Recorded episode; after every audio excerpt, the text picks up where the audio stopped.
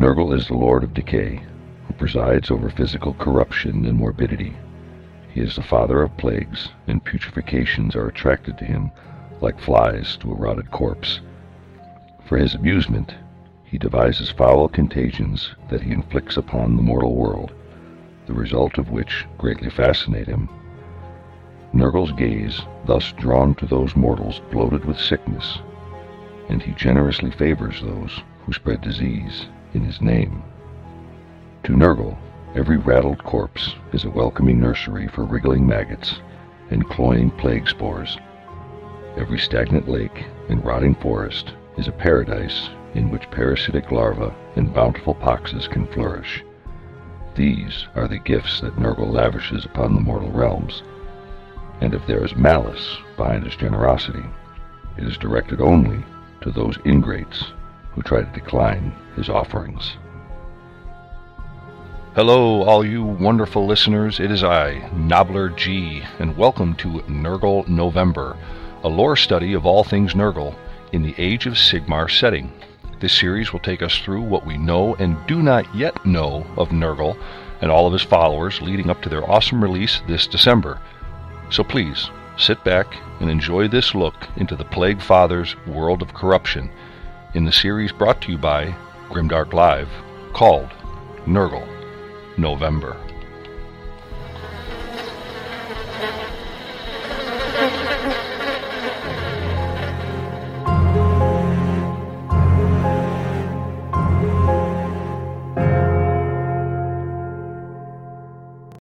Hello again, Grimdark Goons, and thank you so much for joining us for another Nurgle November, a new episode where we're going to be talking and studying on the horned rotbags, the slime hounds, and the pus spores, otherwise known as plague bears, beasts of Nurgle, and Nurglings. So sit back and enjoy.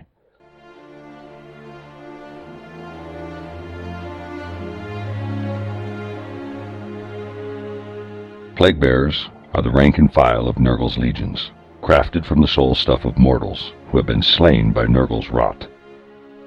What little of the plague bearer's skin that can be seen beneath the discharge of innumerable sores is tinged with separate greens and vile browns.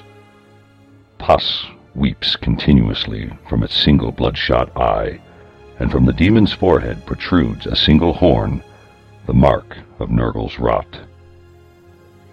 Bands of plague bearers are the most organized and efficient of demons upon the battlefield.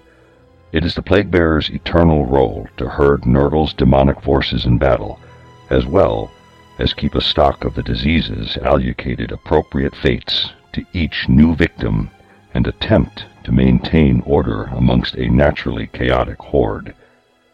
These onerous duties have earned the plague bearers the title of Nurgle's tallymen. Units of plague bearers are surrounded by a constant drone.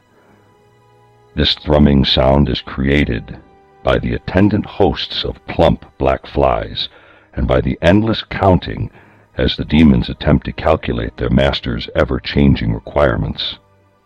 A multitude of plague bearers counting all at once produces a sound so sonorous and so penetrating that it is enough for itself to make a mortal feel distinctly unwell. It is all but impossible to tally anything amid the chaos of battle, though this in no way discourages the plague bearers from their efforts. They are the embodiment of the need of mortal creatures to impose meaning upon an uncaring void. But there are more advanced plague bearers. There are others within the ranks of the plague bearers known as heralds of Nurgle. Though they share many loathsome features, plague bearers are by no means identical in appearance and ability, for Nurgle's rot is somewhat variable in its virulence and incubation. The longer a victim can endure against Nurgle's rot, the greater, in the Plague Lord's sight, the resulting demon shall be. From the souls of such hardy individuals are shaped the repulsive heralds of Nurgle, who march in demonic legions as proof positive that even the strongest and ablest cannot identifiably defy this disease. Heralds of Nurgle possess a strength and hardiness that belays their rotten frames, as well as a jovial nature somewhat at odds with the world-weary aspect of their droning minions. Now, my friends, we move on to the beast of Nurgle, known as the Putrid Bounders, the Tentacle Plague Dogs, the Slime Hounds. The beast of Nurgle is a truly horrendous aberration, no less deadly than it is morbidly and irrefutably ugly. Its corpulent form is both sticky and slimy, as a layer of infectious ooze seeps from its every pore and orifice. Despite its fearsome appearance and deadly attributes, the beast is an affectionate creature that behaves in all respects exactly like an over-friendly and easily excited puppy.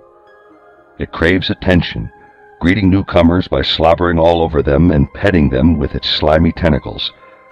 This does no harm to demons of Nurgle, you see, but it does tend to kill mortals fairly rapidly.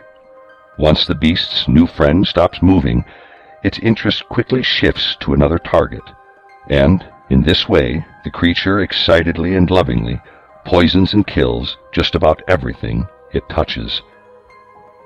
But my friends, the playfulness does not end there.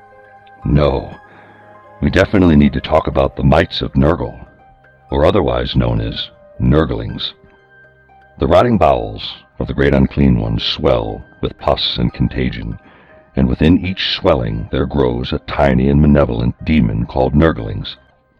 Physically, Nurglings are miniature versions of Nurgle himself, with friendly, mischievous faces, tiny bloated green bodies, and limbs that are often distorted or disproportionate. Normally, they swarm over the body of a great unclean one, picking at his skin, squabbling over the most comfortable recesses of his fat folds. When faced with an enemy, they advance in a furious swarm, clawing and gnawing at the foe's legs, biting at his ankles, and licking at any interesting sores or abrasions they discover. Their tiny teeth are as sharp as razors, leaving festering little bites upon their victims, but rarely killing them outright, although such an attack can provide more of a beginning of a long disease-ridden demise so something nasty takes root in the wound. And that, my friends, ends our brief lesson on plague bears, beasts of Nurgle, or the disgustingly adorable Nurglings.